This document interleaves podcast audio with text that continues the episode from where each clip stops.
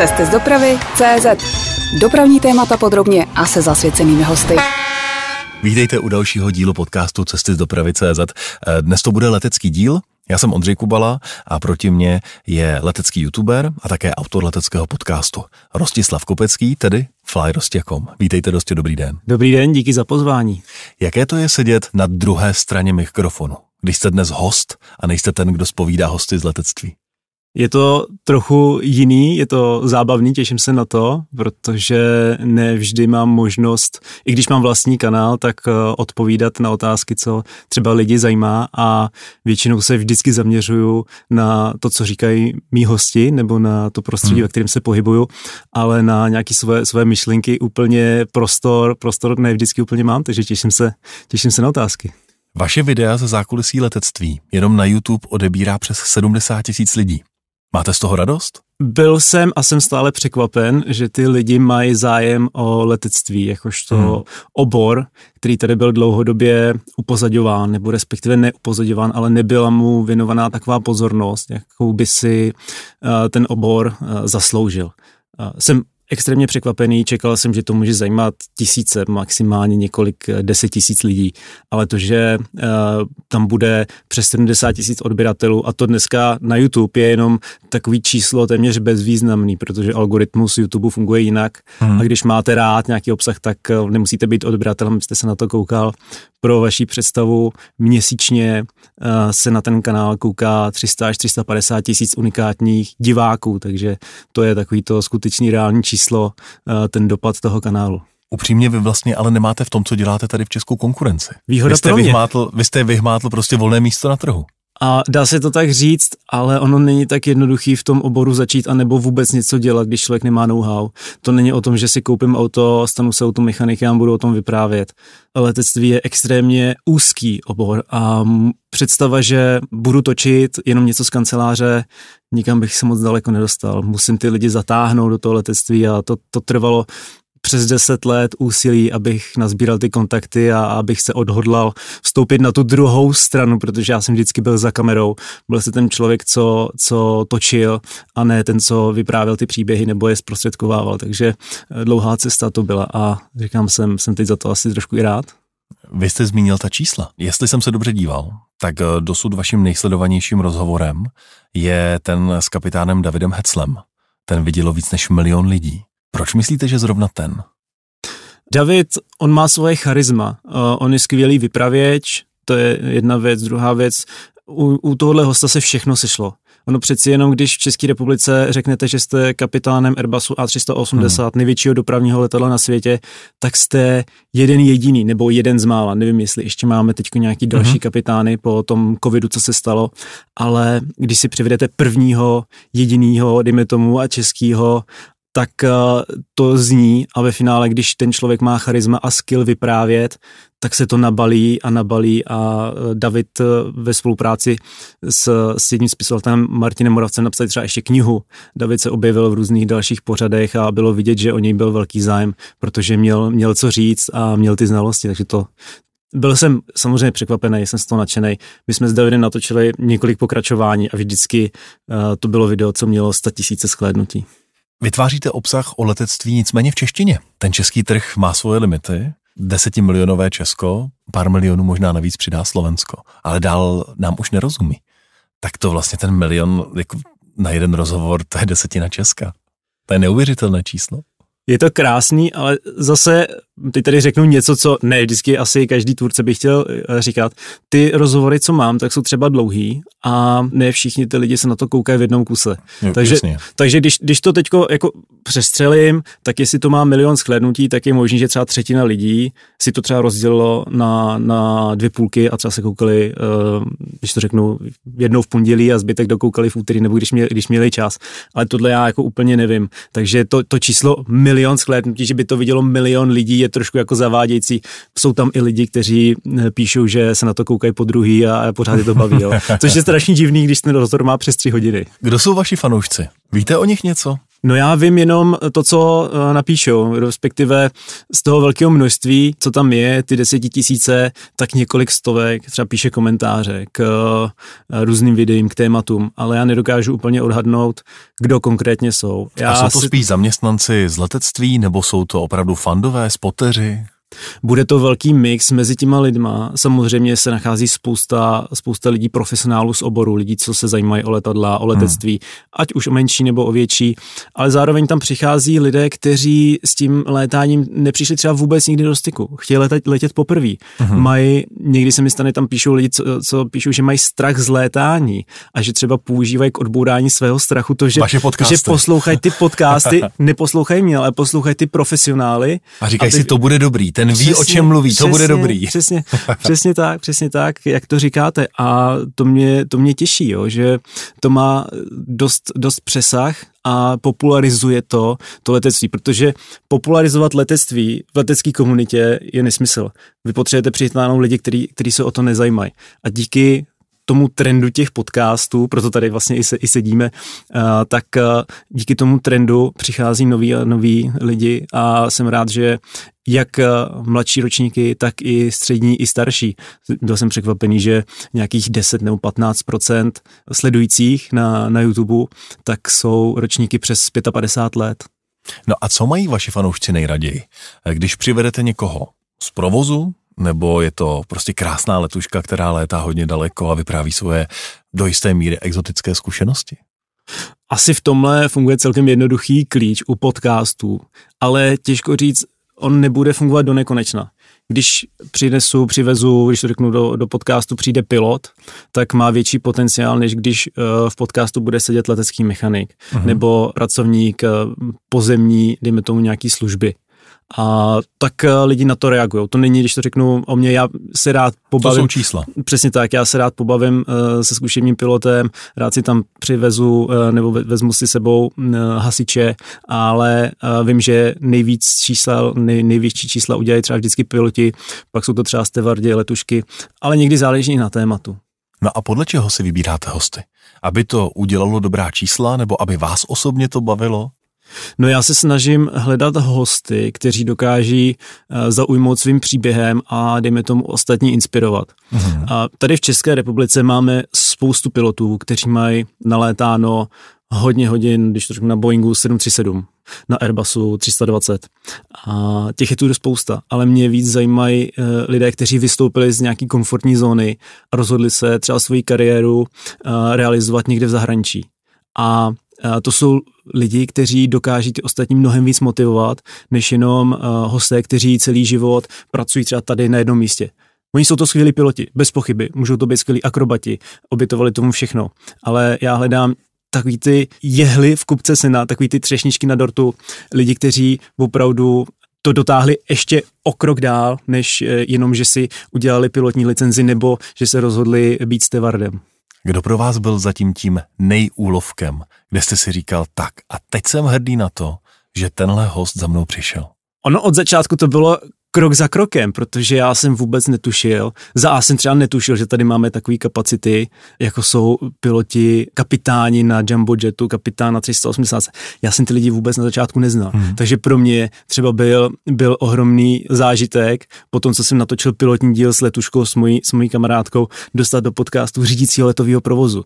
Jo, pro mě to bylo takový to úplně na začáteční objevování. A pak třeba přišel kapitán, ne, ne kapitán, první český pilot u Emirates který tam létal eh, na Airbusu 340, létal na Kajtak, na staré, hmm. staré letiště v Hongkongu. To pro mě byl takový game changer, tak hezký, hezký nečeský slovo, a, který mi přines spoustu dalších lidí, a, sledovatelů a zvyšovala se postupně ta prestiž, mm-hmm. že potom už bylo jednodušší oslovat další a další. Když potom přišel David Hecel, když vám přijde kapitán Airbusu A380, tak ve finále si řeknete, no a teď pokud je tady nikdo, kdo nechce přijít, tak já už ho nebudu přemlouvat, ale pokud mi přišla, že řeknu takovéhle v úzovkách, ne nechci říkat autorita, autorita je úřad, ale někdo s, s takovým skillem, tak pak logicky může už přijít jako kdokoliv. Na druhou stranu, vy děláte podcasty z letectví A tam jsou ta pravidla, letectví je obecně známé tím, že ta pravidla jsou extrémně přísná na všechno. Ne vždycky se všichni dostanou povolení třeba vyjádřit. Ne vždycky dostanou to posvěcení od svého chlebodárce, aby šli někam firmu prezentovat nebo reprezentovat do médií. Vědí vždycky všichni zaměstnavatelé třeba když jde o někoho z druhého konce světa, že ten host u vás byl? No to je další bod, který je pro mě dost náročný, že když třeba chci s někým natáčet, tak ne vždycky můžu. Můžu dát teďko příklad. Už dlouho mám v hledáčku pilota českého kapitána prvního, co létal na 747, uh-huh. a Slavomíra Pískatého. A byli jsme v kontaktu roka půl dva, už možná jsme, jsme v kontaktu a on teď, myslím, že v létě nebo na konci jara, ukončil svoji aktivní kariéru u Korean Air a vrátil se zpátky do České republiky. A teď se mi vyskytla ta možnost s ním natočit rozhovor. Chtěl jsem natočit předtím, ale nešlo to, protože já těm lidem nechci dělat problémy, protože jsou to eh, lidi, co mají velice dobře placenou práci, nechci ničit kariéru tím, že přijdou na nějaký obyčejný rozhovor. Kort ještě tady v češtině, když on lítá pro Korejce, kterým nikdo nebude rozumět.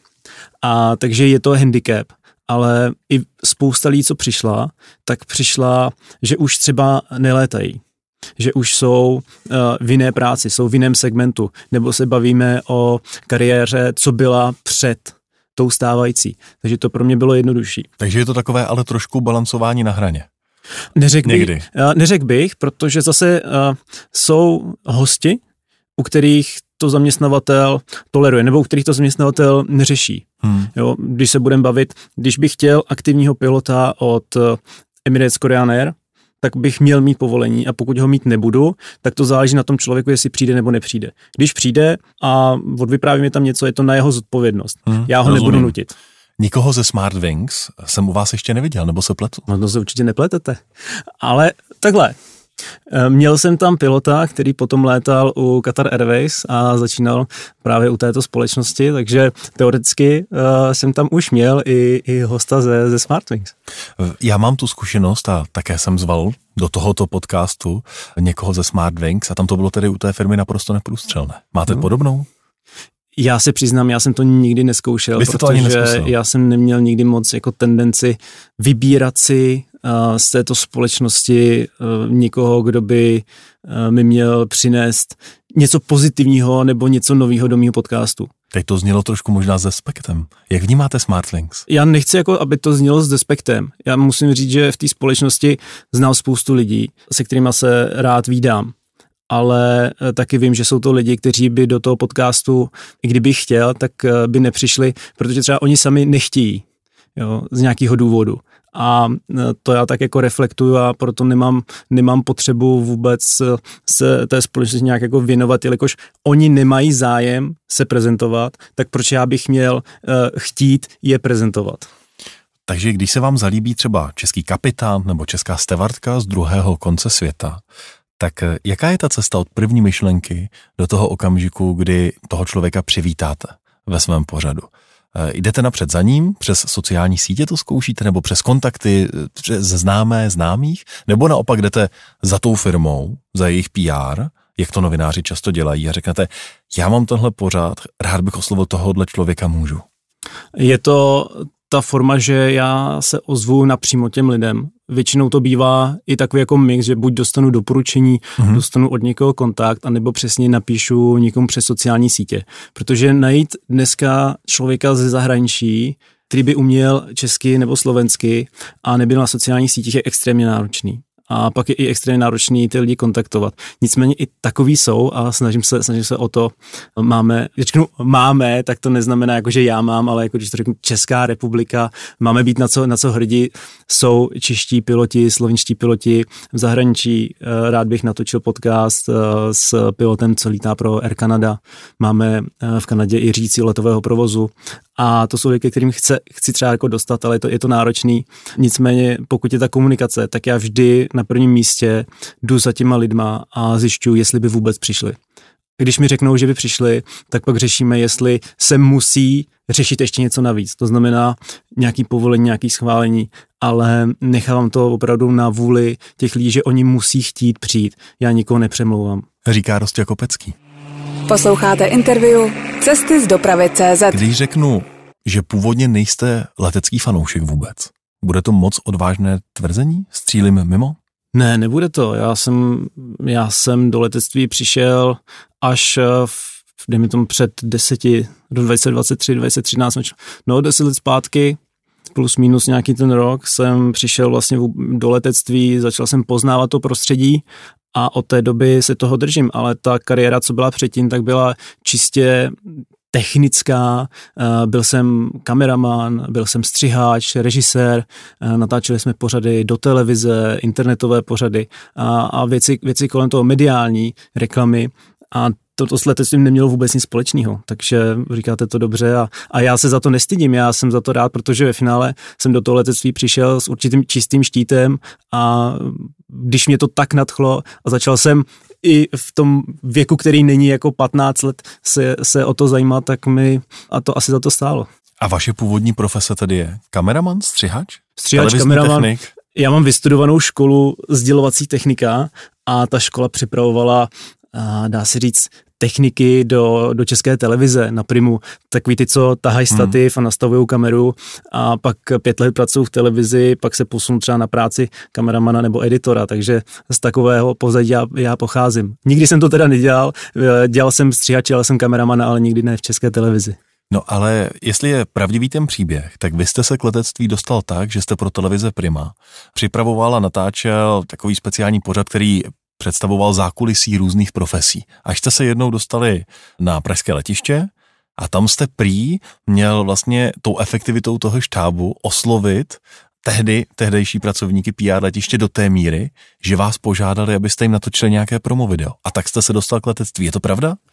Myslím si, že plus minus to tak eh, být může. Eh, s kolegou, kamarádem Romanem Buťou jsme měli pořad, který se jmenoval Těžká dřina a eh, tam jsme přesně objevovali různé profese. Jeden z dílů se točil na letišti, přišli jsme do kontaktu s místníma lidma, co tam pracovali a já jako věřím, že se jim musela líbit naše efektivita práce, přes jeden den my jsme tam natočili půlhodinový pořad, což většinou ty zkušenosti s ostatníma hmm. štábama je to, že za celý den natočíte dvouminutovou reportáž, anebo když chcete natočit uh, hodinový dokument, tak tam musíte strávit třeba půl, tři čtvrtě roku a otravovat je od nevidím do nevidím. Takže jsem, jsem si jistý, že tohle je muselo asi překvapit, jak jsme byli efektivní a pak přišla nabídka natočit dokument o rekonstrukci dráhy, která byla v roce 2013, eh, kde se celá dráha rozkopala a dělal se nový beton, tak nás oslovili, jestli o to máme zájem, protože tam bylo asi nějaká chemie. Hmm. Jo, občas to prostě poznáte, že si s nějakýma lidma sednete a víte si, tyhle bychom na to chtěli, protože se nám líbilo, jak to udělali. Jasně. Tak nás oslovili a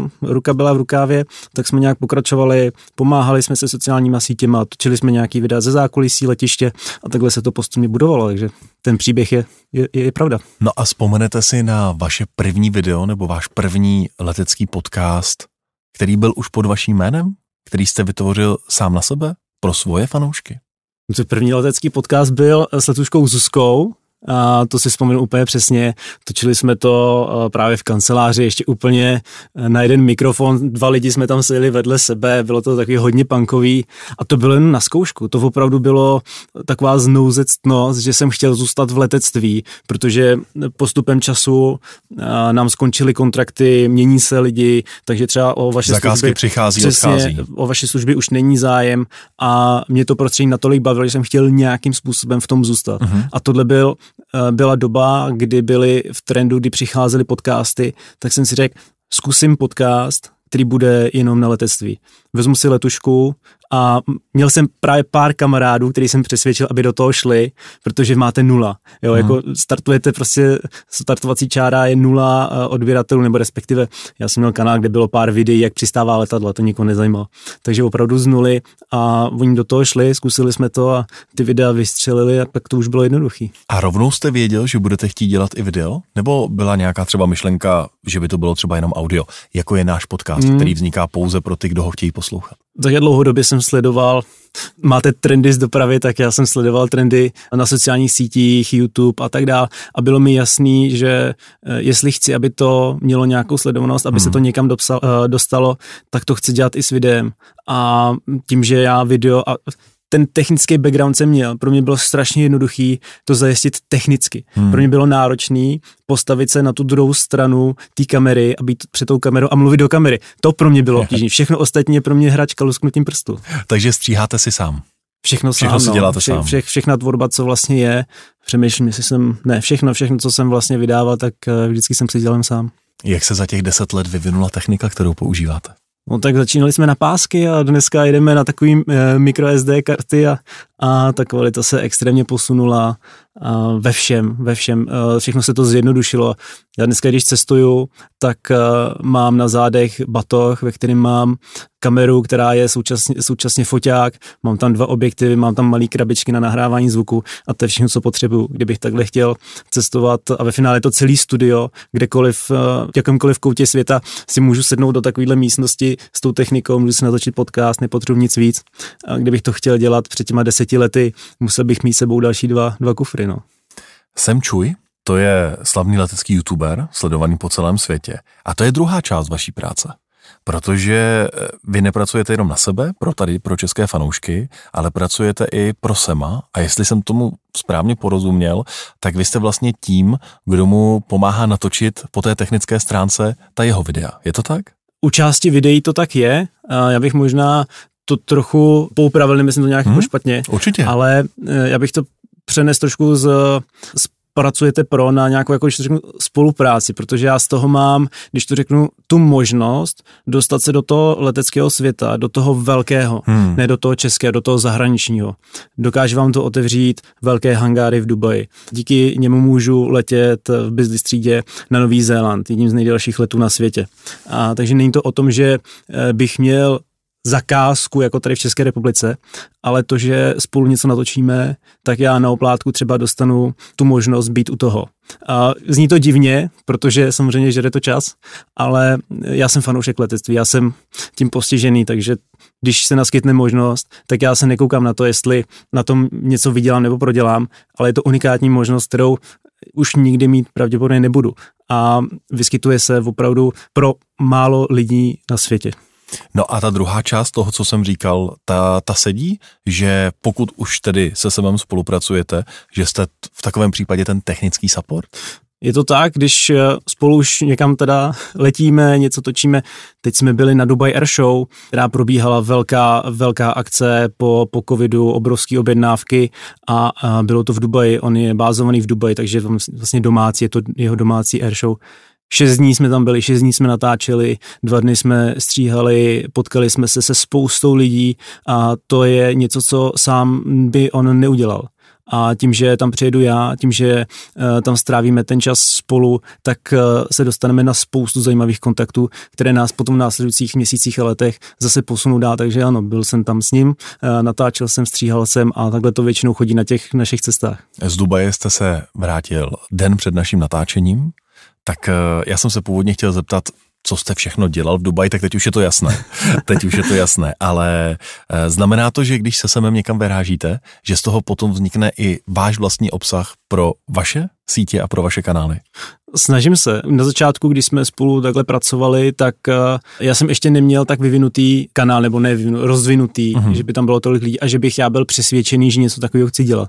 Ale postupem času uh, mi to přišlo logický, že když ta možnost je, tak to zkusím. A jsou samozřejmě témata, které jsou pro mě zajímavější víc a míň, nebo respektive by to mohlo zajímat tady lidi a zase něco nemuselo. Takže když ta možnost je, tak se snažím právě navíc natočit uh, ty videa v češtině pro to uh, československé uh, publikum, protože jinak, jinak ta možnost jako není. Můžete se na to koukat v angličtině, ale i tak zkušenost velí, že diváci v České republice ne všichni vládnou dobrou angličtinou a když je třeba něco na kanále anglicky, tak si to snažím přetitulkovat do češtiny. Takže jo, jo, pro mě to je možnost a já si toho vážím a je potřeba nad tím právě přemýšlet, že tu možnost mám jenom teď.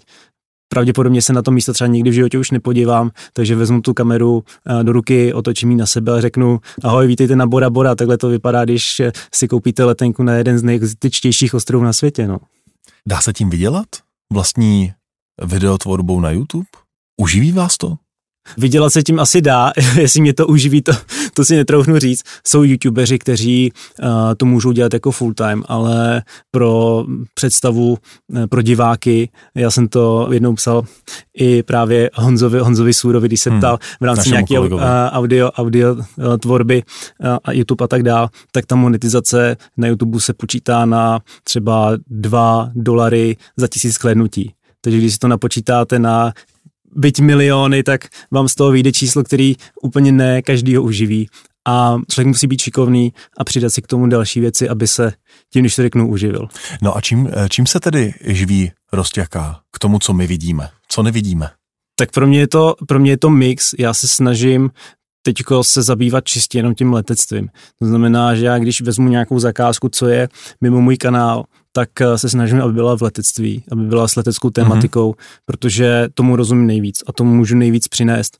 A udělal jsem, spustil jsem si třeba vlastní e-shop a lidem, když to řeknu, udělám jenom obyčejnou klíčenku, lidem to udělá radost a mě to pomůže financovat provoz mého YouTube kanálu, natáčet a tak dále. Takže takhle člověk musí být, eh, musí nad tím přemýšlet trochu jinak, být chytřejší. Není to tak jednoduchý, jako to mají, dejme tomu, holky, co se líčej.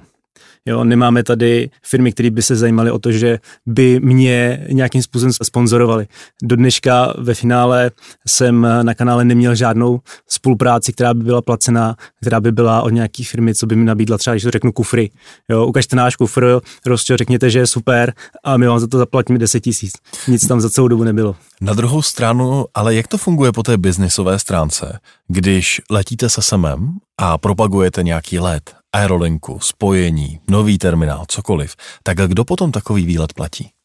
No tam je to často dost zavádějící, co si lidi představí, jak to funguje, jak to funguje ve skutečnosti. Jak to funguje ve skutečnosti? ve skutečnosti, ještě jenom doplním, právě jsem čuji tím, že je největší, eh, co se týče globální hráč na, na YouTube scéně, tak má možnost, že když někam napíše, tak je dost pravděpodobný, že mu někdo odepíše a ta odpověď bude kladná. Rozumím. A takže, to jméno otevírá dveře. Což docela jako otevírá dveře, když máte na účtě 3,5 milionu odběratelů a, a desítky milionů shlédnutí měsíčně, tak máte ty dveře prostě otevřený víc, než když jste z České republiky a máte těch uh, odběratelů o 3 nuly míň. Ale každopádně jde o to, že když se rozhodne sem, že někam poletí, že něco chce ukázat, tak je to o tom, že napíše, dejme tomu někam do rolinky, jestli nás podpoří, jestli nám udělá ten support. Jo, když třeba chceme vidět, uh, ukázat zákulisí, jak funguje Erta Hitinui, tak uh, je to o tom, že napíše na Erta Hitinui, chtěli bychom ukázat vaši aerolinku, pomůžete nám a oni řeknou ano nebo ne. Když řeknou ano, tak uh, co nám můžete poskytnout? Tak nám dej třeba letenku, dej nám ubytování. Třeba tady v tom případě jsme dostali letenku, ale už ubytování ne. Takže OK, ušetříme na letenku, super, ale ta aerolinka nám nic nedá. Téměř žádná aerolinka vám nic nedá takhle to jako nefunguje. Oni vám dají tu letenku, oni vám dají upgrade, dejme tomu do té vyšší třídy, ale nic víc nedostanete žádný cash. Jak to tedy sem dělá? Potom musí monetizovat ta přehrání a ta, ta sledování? Tak eh, ono, když potom ten YouTube máte na eh, miliony odběratelů a na desítky milionů views hmm. každý měsíc, tak tohle to už jako neřešíte, jo. To prostě ty peníze eh, tam z toho jsou, uh, jsou docela dost, jako když řeknu, i, i pasivní, že když nebudete týden, dva, tři, měsíc, půl roku nic vysílat, tak pořád tam jsou, budou generovaný views, reklama a ty peníze tam pořád, pořád budou. K tomu jsou logický, že řeknu, spolupráce u něj osobně jsou tam spolupráce uh, v rámci různých firm, že propaguje přesně nějaký zavazadlo nebo uh, službu VPNky, to je velice populární, takže to, to jsou věci, které mu vydělají docela dost peněz. Říká Rostěkov Pecký, alias Fly Rostěkom. Posloucháte interview Cesty z dopravy CZ. Jaký máte Rostě pocit z dnešních ČSA? Pátý nejstarší dopravce na světě já ani nevím, jaký bych z nich mohl mít pocit, no, to, to je ta otázka, no. Já osobně jsem v ČSA nikdy nebyl zaměstnaný a jsem jenom externí pozorovatel posledních deset let. Posledních deset let je to u ČSA jeden velký úpadek a hledat na tom pozitivní věci, to je strašně těžký a nevím, kde bych jako kdybych je měl hledat. Pozitivním bylo, že během té doby od roku 2013 do roku 2020 nebo 2021 měli největší dopravní letadlo ve flotile, co kdy bylo Airbus 330, to bych bral jako pozitivní. To, co je kolem toho, já do té firmy nevidím, nevidím majitelům do hlavy, nevím, co s tím chtějí dělat, takže není to veselý příběh. Máte to takhle se vším, že na všem automaticky hledáte pozitiva? Já jsem si to uvědomil teď, když já jsem se vás vůbec neptal, jestli byste našel něco pozitivního na ČSA. Mě zajímal jenom váš pohled. A vy jste okamžitě začal hledat to dobré. No já se tak snažím, protože se k tomu snažím přistupovat jako v životě. Proč bych se měl zabývat něčím, co eh, všechny ostatní jako když trápí, nebo já to hmm. nemůžu změnit. Já, já si tu aerolinku nekoupím. Kdy, I kdybych vydělal ty peníze, proč bych si ji kupoval? Radši si postavím vlastní, kterou si budu moct řídit podle svého. A hledání toho pozitivního přináší i těm ostatním, když řeknu sledujícím, přátelům, kamarádům, víc jako pozitivních emocí. Já ty lidi chci motivovat k tomu, aby třeba do toho letectví šli, protože Taky rád říkám, že jaké jiné odvětví vám umožní procestovat celý svět a ještě vám za to zaplatí, než letectví. Jo, jaký jiný?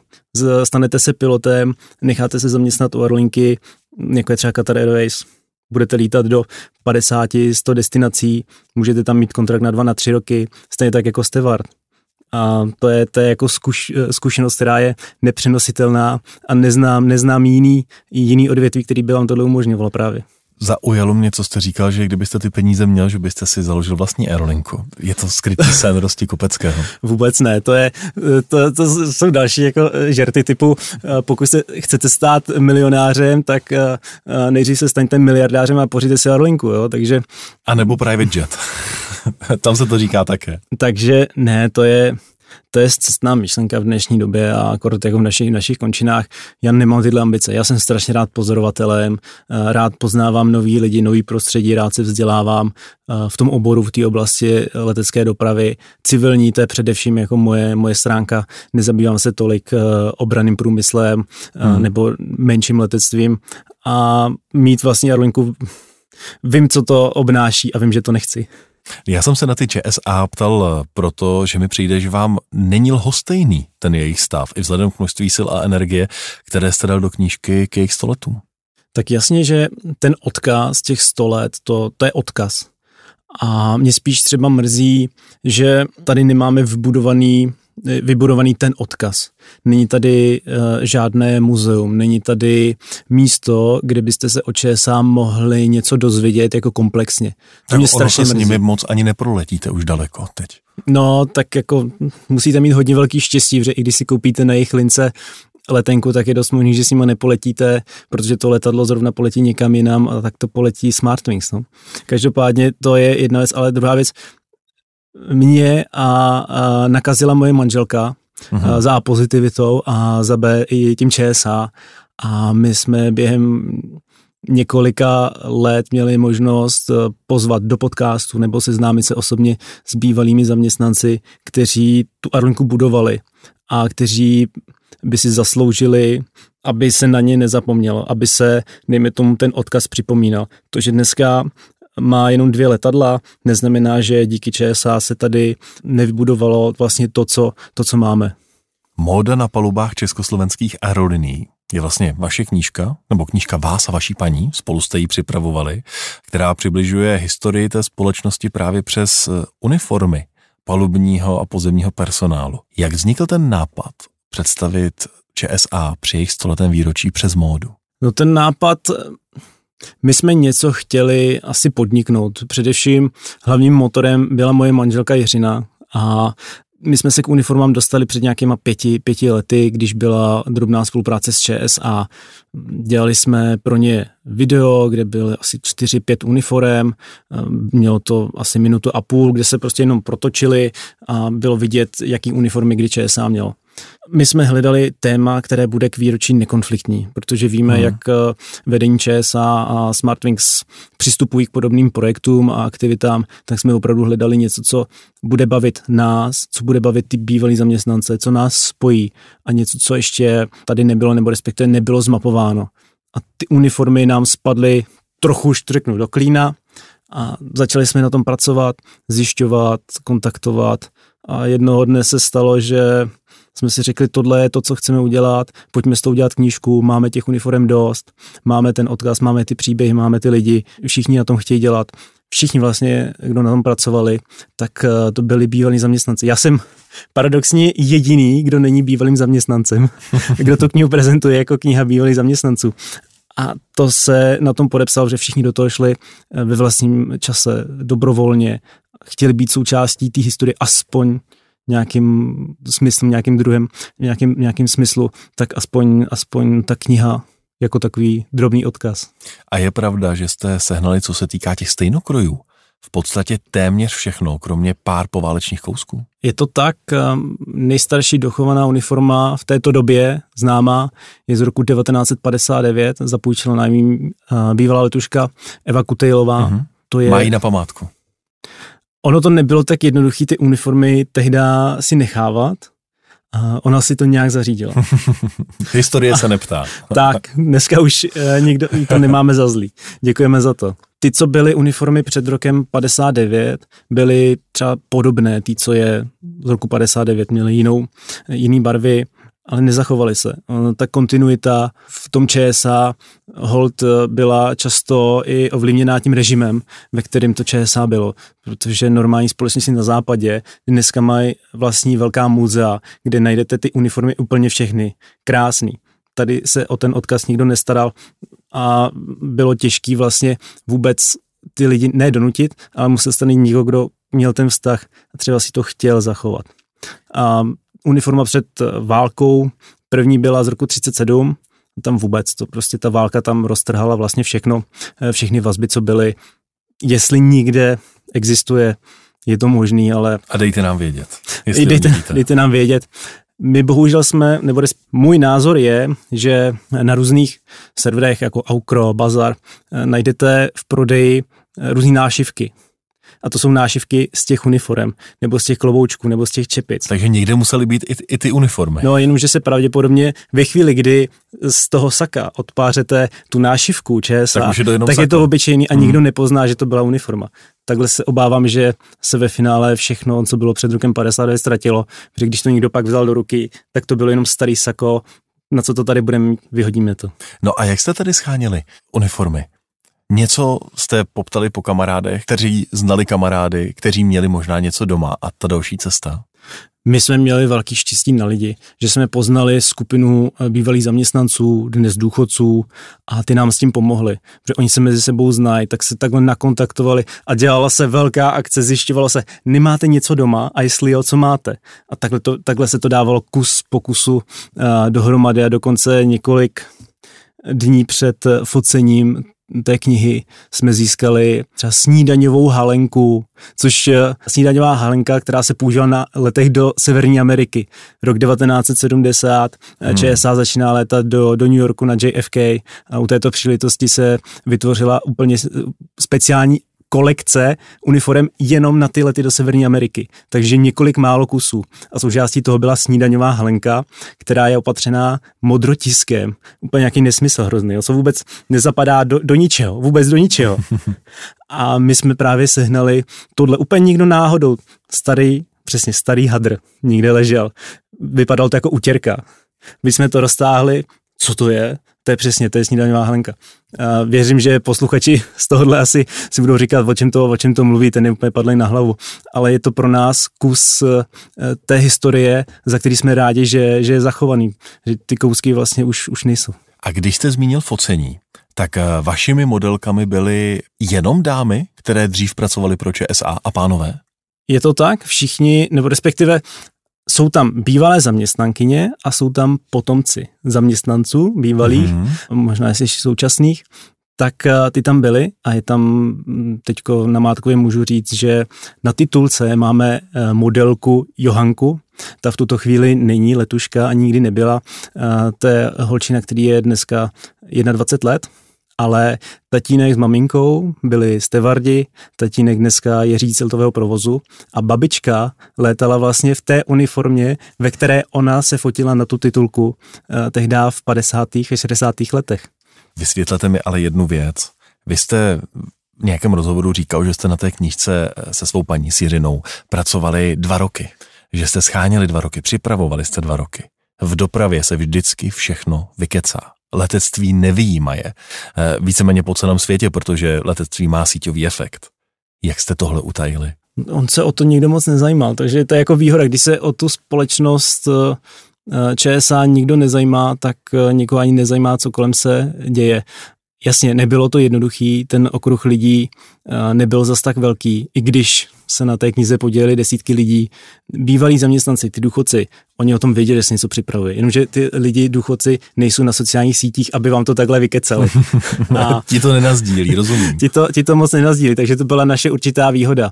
A my jsme tu knihu fotili vlastně v roce 2022, rok a něco před vůbec jako publikováním a to bylo pro nás nejnáročnější, protože to, tam vznikaly ty nejunikátnější fotografie těch starých uniform na těch holkách, hmm. na těch modelkách, našich fuzovkách, modelkách, bývalých zaměstnankyních, které kdyby nám utekly, tak eh, by to nebylo, eh, nebylo by to příjemný. Ale ukázalo se, že všichni pochopili, jak je to důležitý pro ten projekt, eh, pro nás a že kdyby někdo to pustil, pustil ven do světa, takže vlastně by uškodil sám sobě, uškodil by tomu projektu a dalším, dejme tomu desítkám lidí.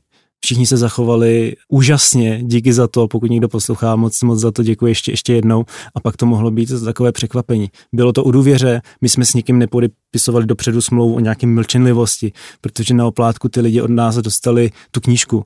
Tam nebyl jako žádný honorář, že my jsme neměli ty peníze na to, hmm. aby každá modelka dostala pět tisíc za focení. To by ta knížka musela stát taky třikrát nebo čtyřikrát tolik. Dá se koupit dnes stále? Dá se koupit, stále máme ještě nějaký skladem. My jsme k tomu vytvořili i web, jestli můžu, www.okast.cz, tak jakože symbolicky. A na tom webu jsou ještě další třeba informace k tomu projektu, jak se tvořil, co bylo uh, k tomu víc.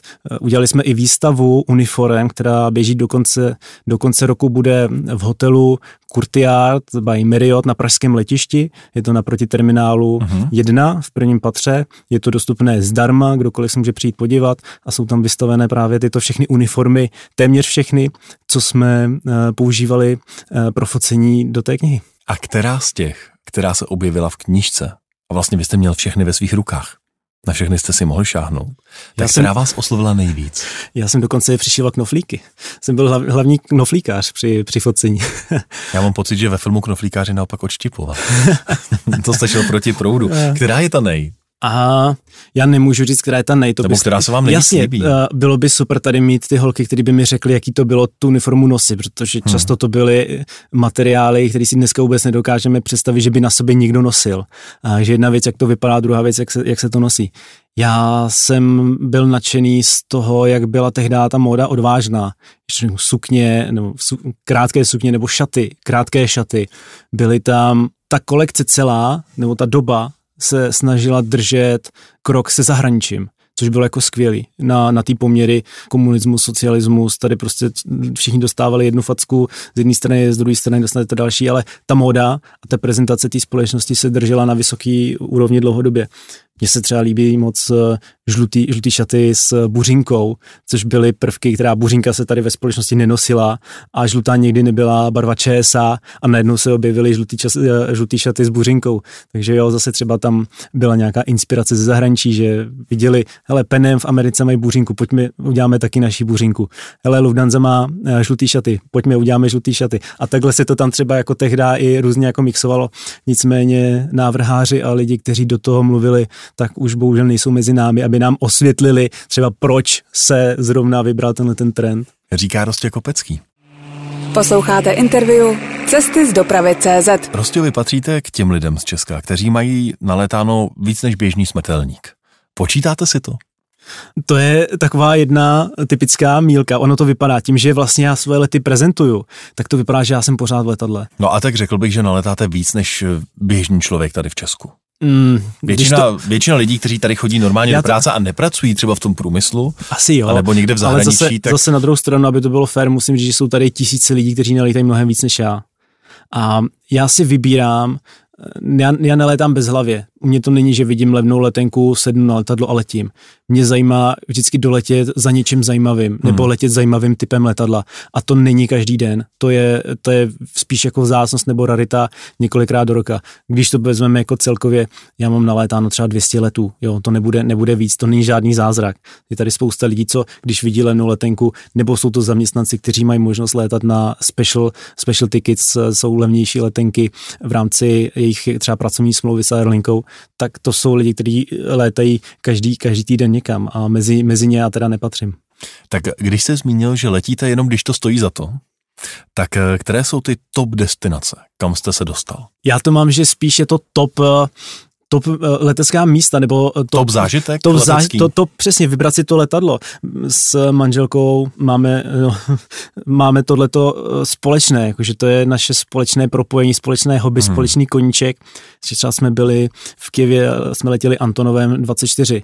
Moje manželka má naletáno mnohem víc na mnohem starších a mnohem sovětštějších typech letadel, by tady vyprávěla. A já osobně třeba letěl jsem McDonnell Douglas MD-10, létající oční nemocnice, letěl jsem nákladním Antonovem 22, Antonovem 124 Ruslanem, prostě obrovský transportní uh, letadlo. Pro mě to je hledat tyhle věci, tyhle zážitky, na který se nedá koupit letenka. Naším hostem před dvěma týdny tady v podcastu z dopravy CZ byl Karel Novák z Iveka. On vám tu nechal jednu otázku, pojďte si ji prosím poslechnout.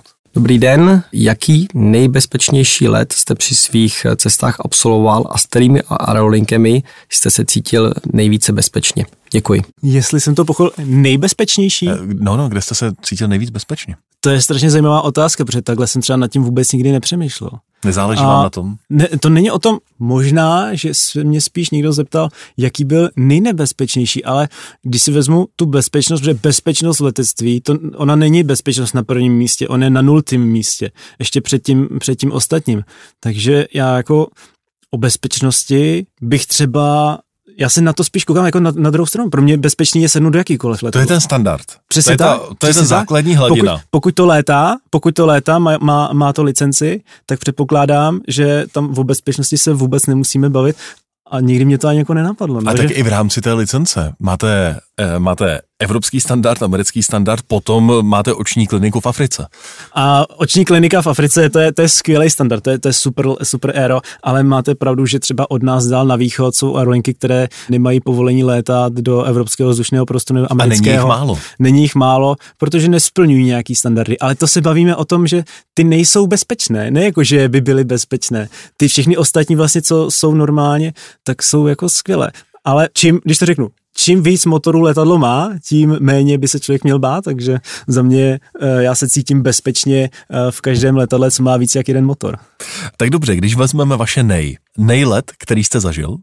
A nejlet, který jsem zažil, s pohledu eh, pasažerského, jakože letím letadlem, co si můžu normálně koupit letenku, tak to byl eh, let eh, v první třídě z Dubaje do, do Vídně z Emirates, to jsem si užil strašně moc, bar, sprcha na palubě, já jsem ani nestačil jako všechno dojít a už jsme přistávali, jo. To jsem se chtěl zeptat, jestli když se dostanete do takové třídy, jestli zvládnete za ten let vyzkoušet všechno, co nabízí. Není to, eh, na letu eh, z Dubaje do Vídně to není jednoduché, ale zase na druhou stranu, pokud se letí někam dál, tak je to úplně, úplně normální. Mě spíš zdržuje to, že já to natáčím pro, pro diváky, pro ostatní, že to chci zprostředkovat. Kdybych to měl jenom čistě, koupím si to, sednu si tam, tak si tu užiju o 100% víc, než když to ještě přitom natáčím. Nejletadlo, byl by to ten Antonov? Nejletadlo? Já mám strašně rád Airbus 380 a měl jsem možnost sedět v kokpitu ale stejně tak jsem si užil let eh, Ilyushinem 76 z Baku do Bagdádu. Jo, to je něco jako extrémního, to, tam sedíte na lavičkách, jo, protože dřevěných, tam nemáte ani normálně hmm. Eh, zapínání, jako bezpečnost. Přesně, když se bavíme o bezpečnosti, tohle není bezpečný letadlo, to není bezpečný let. Jo, to je přesně přesný opak, ale tohle já chci zažít, já chci vidět, jak, jak se létalo. No a nejdramatičtější zážitek v takovém případě? To asi zatím nemám, no. Nejdramatičtější, nejdramatičtější, já jsem taky nezažil. On třeba lidi mají tendenci bát se turbulencí, když je turbulence, tak já říkám, je super, konečně se něco děje. Jasně, jako. to je přece standard v bezpečném no, letadle. No, no, jasně, ale tím, že nemám nalétáno tisíce a tisíce letů, tak jsem se nikdy nedostal do situace, kde bych uh, se cítil nějakým způsobem ohrožen, něčeho se bál. Mluvíme hodně o létání a o těch letadlech, ale co třeba nejletiště nebo nejterminál, který vás oslovil? A já jsem teď letěl z terminálu nového v Abu Dhabi, když jsem letěl zpátky a ten mě třeba neoslovil. to musím říct, že hmm. je to něco, co se staví dlouho, stalo to spoustu peněz, natáčel se tam film, film Mission Impossible před otevřením. Je to velmi pompézní. Je to obrovský, přesně megalomanský, ale vlezete dovnitř a je to takový jako vončem, nemasný, neslaný, hezký dekorace, všechno obrovský, ale nic vám to neřekne. Pak máte třeba menší letiště, který mají svoji duši, svoji kouzlo, Já mám strašně rád i, i letiště, letiště v Dubaji, jako zní to blbě, jo, a lidi se mě jako na to třeba jako ptají, a proč pořád říkáš, jako mluvíš o Emirates, o Qatar Airways, říkám, no protože Emirates má 100 Airbusů 380, protože v Dubaji je 100 Airbusů 380, nikde jinde na světě jako není a to je na tom jako úžasný. Co vás na té práci baví tedy nejvíc? Je to ta technika, jsou to lidi s ní spojení, se kterými si můžete povídat, anebo je to prostě nakonec ten váš zážitek, který zprostředkujete dál? Postupem času pro mě alfa omega jsou lidi, se kterými já přicházím do kontaktu. Hmm. A to uh, je vždycky na prvním místě je to tam možnost poznávat uh, to prostředí, dostávat se dál, uh, mít možnost letět letadlem uh, na letu, na který si nemůžete koupit tu letenku, ale ty lidi jsou alfa omega, to mě na tom baví nejvíc a hlavně mi to otvírá ty dveře dál, protože to, to letectví, ať se to zdá nebo ne, on je to malý svět a jeden pilot zná dalšího a ten zná dal, nikoho dalšího, kdo je na druhé straně planety, který vám, kdo vám pomůže. Jste asi první, kdo řekl, že celosvětové letectví je malý svět. Je to tak, jako je to tak, prostě teď jsem zase vrátil, letěl jsem zpátky z Abu Dhabi, přišel jsem do salonku v Paříži a vedle mě si tam sednul pilot, který za asi po dvou minutách řekl, hele, prostě tam letadlo ČSA, a já jsem vůbec nevěděl, kdo to je. A on říká, no já jsem pilot a lítá pro SAS. Jo, úplně, úplně náhodně v salonku v Paříži, on byl i na mém letu, jenom mě nechtěl otravit, když jsem tam natáčel. Uhum. A on nepokračoval do Prahy. On letěl domů do, do Irska. Jo, a s takovými lidma se, se tam se potkáte a to jsou lidi úplně náhodně v Paříži nějaký den se potkáte. Svět je malý v letectví. No a poznávají vás? Já, když jsem byl mluvčí českých dráh a nastoupil jsem tady v Česku do vlaku, tak všichni věděli, kdo jede. Stává se vám, že všichni vědí, kdo letí, co se týká personálu? Já tím, že nepracuji na pražském letišti, tak nedokážu říct, jaký tam má jméno, jak, jak, jak mě lidi znají. Neznáte ale, druby. Ale vím, že eh, ty lidi mě poznávají a že když tam jdu, tak třeba se, se mnou chce někdo vyfotit, zastaví se, řekne mi, je, zrovna jsem viděl nějaký video. Je mi jasný, že jsou tam lidi, kteří tu tvorbu mají rádi, kteří tu tvorbu nemají rádi. Já se to snažím dělat nekonfliktně pro všechny, takže jo, ty lidi mě asi tady nějak znají, poznávají. Je, je to příjemný, eh, když ty lidi přijdou za váma, řeknou vám, chtějí si, chtějí si udělat fotku. Eh, není to úplně příjemný, když vás stolkujou a z ničeho nic vám přijde na Instagram nějaká fotka eh, od člověka, který vás prostě třeba celý den, celý den stolkoval. Není to jako eh, když to řeknu na denní pořádku, ale prostě taky se to stává. A je pro mě lepší, když odletím z České republiky, kde mě nikdo moc jako nepoznává, že mám takový, takovou svou bublinu, že si můžu v té češtině mluvit, co chci a nikdo mi nerozumí. Což když dělám tady na letišti, tak je to takový, že strháváte na sebe pozornost a já nejsem, nejsem tenhle ten typ člověka. O čem vaši fanoušci zase tolik nezjistí, tak to je váš osobní život. A třeba jak jste se potkali s Jiřinou, jestli mám správné informace, tak ona pracovala v minulosti taky v letectví, ale na zemi a ne nikde ve vzduchu, je to tak?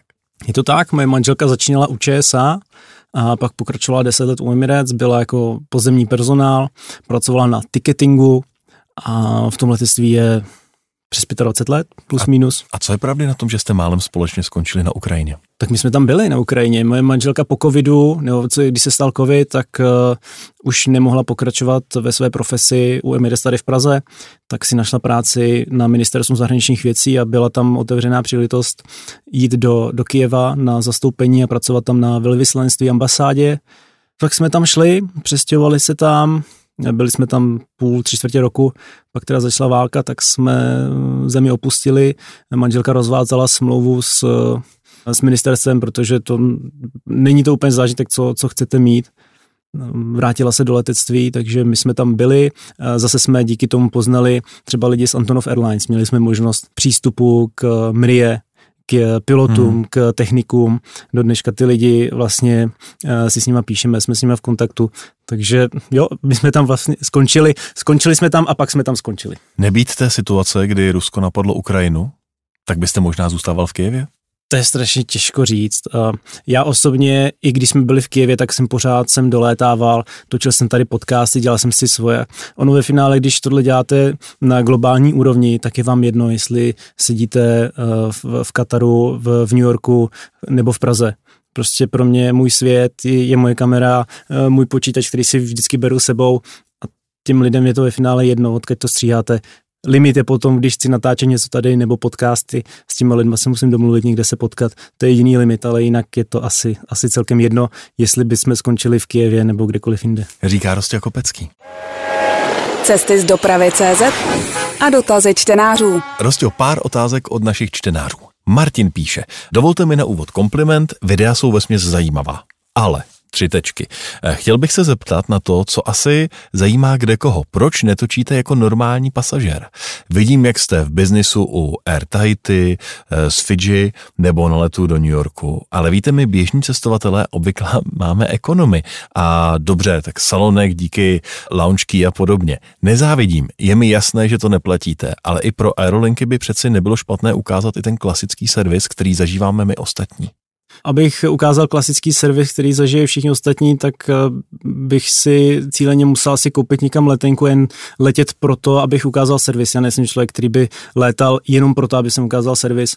Ty místa, kam létám, v, třeba v nějakém business class nebo někam jenom, to nejsou místa, které si vybírám. To jsou místa, které, když to řeknu, jsou ve spolupráci se samém, že on se rozhodne, že tam je, buď mm-hmm. on tam má biznis, tak já na tu vlnu naskočím. To není o tom, že bych si já vybíral a já nevím ani ve finále, co bych měl o ekonomické třídě třeba v Evropě tady točit, to je všechno, všechno to stejný. Robert se vás ptá, mě by zajímalo, jak je to s prezentací leteckých společností na rostových sítích a videích. Nelze přehlédnout, že prezentuje nejvíc Emirates a Qatar Airways. Naopak největšího domácího dopravce nereprezentuje a často se k němu vyjadřuje s despektem. Proč upřednostňuje tedy letecké společnosti z Blízkého východu před domácími? Jednoduchá odpověď proč točím o Emirates Qatar Airways. Jsou to globální společnosti, které létají do Prahy. Kdyby do Prahy létal Qantas, eh, kdyby do Prahy létali jiní velký dopravci, rád s nima navážu spolupráci nebo respektive o nich něco natočím.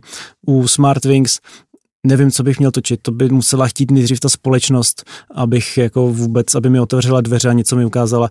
To se nikdy nestalo, takže ne, nevím, proč bych to měl dělat já čtenář a voda nemá otázku, ale takový ostrý komentář. Jsem Tento pán u mne definitivně skončil zveřejněním videa slavného v uvozovkách rozhovoru s Luborem Obendraufem a následnou obhajobou a bagatelizací lží, které této osobě umožnil prezentovat. Takže ne, žádný dotaz nemám.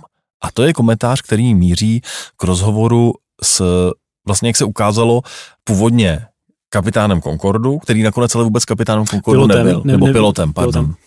Jestli tady pán se mnou skončil, tak možná bych jenom dodal, že by měl skončit i se všema ostatníma subjektama, který eh, tady to Luborovi O dali prostor k nějakému vyjádření a nikdy se k němu nechovali kriticky a měl by skončit, já jsem si tady dokonce ještě eh, našel, abych si to ověřil, tak by měli skončit i zároveň s poslaneckou sněmovnou, jelikož poslanecká sněmovna na 14. schůzi pod výboru pro letectví a vesmír tak tohoto člověka ocenila za jeho profesi jakože jediný český pilot se zkušenostmi pilotování nadzvukového letounu Concorde, konzultačně činný v leteckém školství, oceněn za propagační činnost českého letectví doma i v zahraničí, abych byl úplně přesný. Hmm. Tak jsou tady subjekty, který mu dali prostor, který ho dokonce ocenili a nikdo nepřišel s tím, že to eh, je člověk, který si to vymyslel. Až my vlastně společně s několika lidma jsme ho odhalili a odkryli vlastně tu jeho, jeho lež.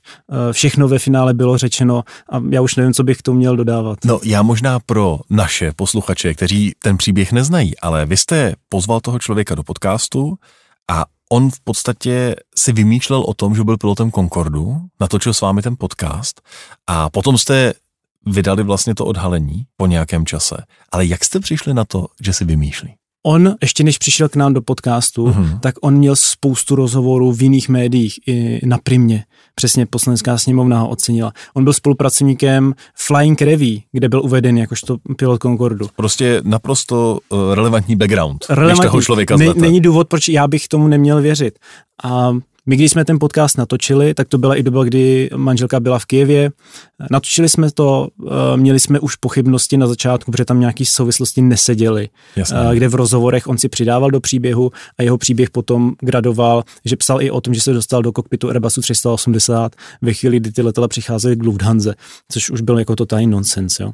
A to byl nějaký taková, takový ten strop, kde si mhm. řeknete, pojďme zkontrolovat to, co bylo předtím. V nějaký malé skupině lidí, co jsou znalí letectví, jsme si prošli sešli fakt jako celý rozhovor, dali dohromady souvislosti, zkoumali, zeptali jsme se těch institucí, o kterých on hovořil, jestli to tak jako může být nebo nemůže být.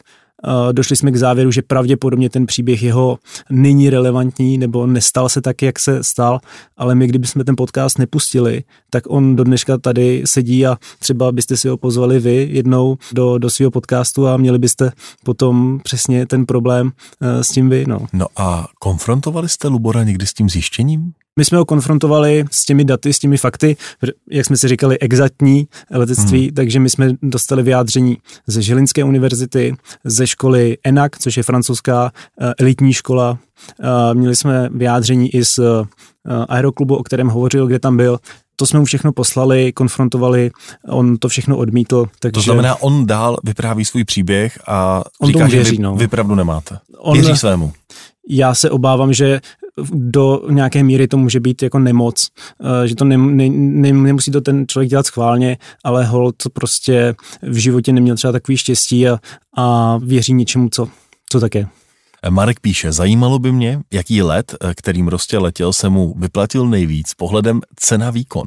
To znamená cena, zážitek služby a tak dále já se zase trapně vrátím k té první třídě. Měl jsem tu možnost, že jsem letěl tehdy z, z Emirates na Expo 2020, co bylo o rok později a dostal jsem letenky v, v business class v rámci této spolupráce. To byla jako jediná, že řeknu, spolupráce, kde mi někdo něco poskytnul tady v Čechách. A na zpáteční let jsem se koukal, kolik stál upgrade do první třídy, protože ta první třída normálně třeba stojí přes 100 tisíc. Hmm. Já jsem si tu první třídu koupil z nějakých 20 tisíc, vyzkoušel jsem si a to jsou nějaký ty peníze, co vám potom těch půl milionu views jako vydělají, takže jsem tam na nule. Zdeňka by zajímalo, jaká je vaše nejoblíbenější aerolinka, jestli nějakou máte? Oblíbených aerolinek je spousta, strašně rád bych řekl ČSA, ale to už nějakou dobu neplatí.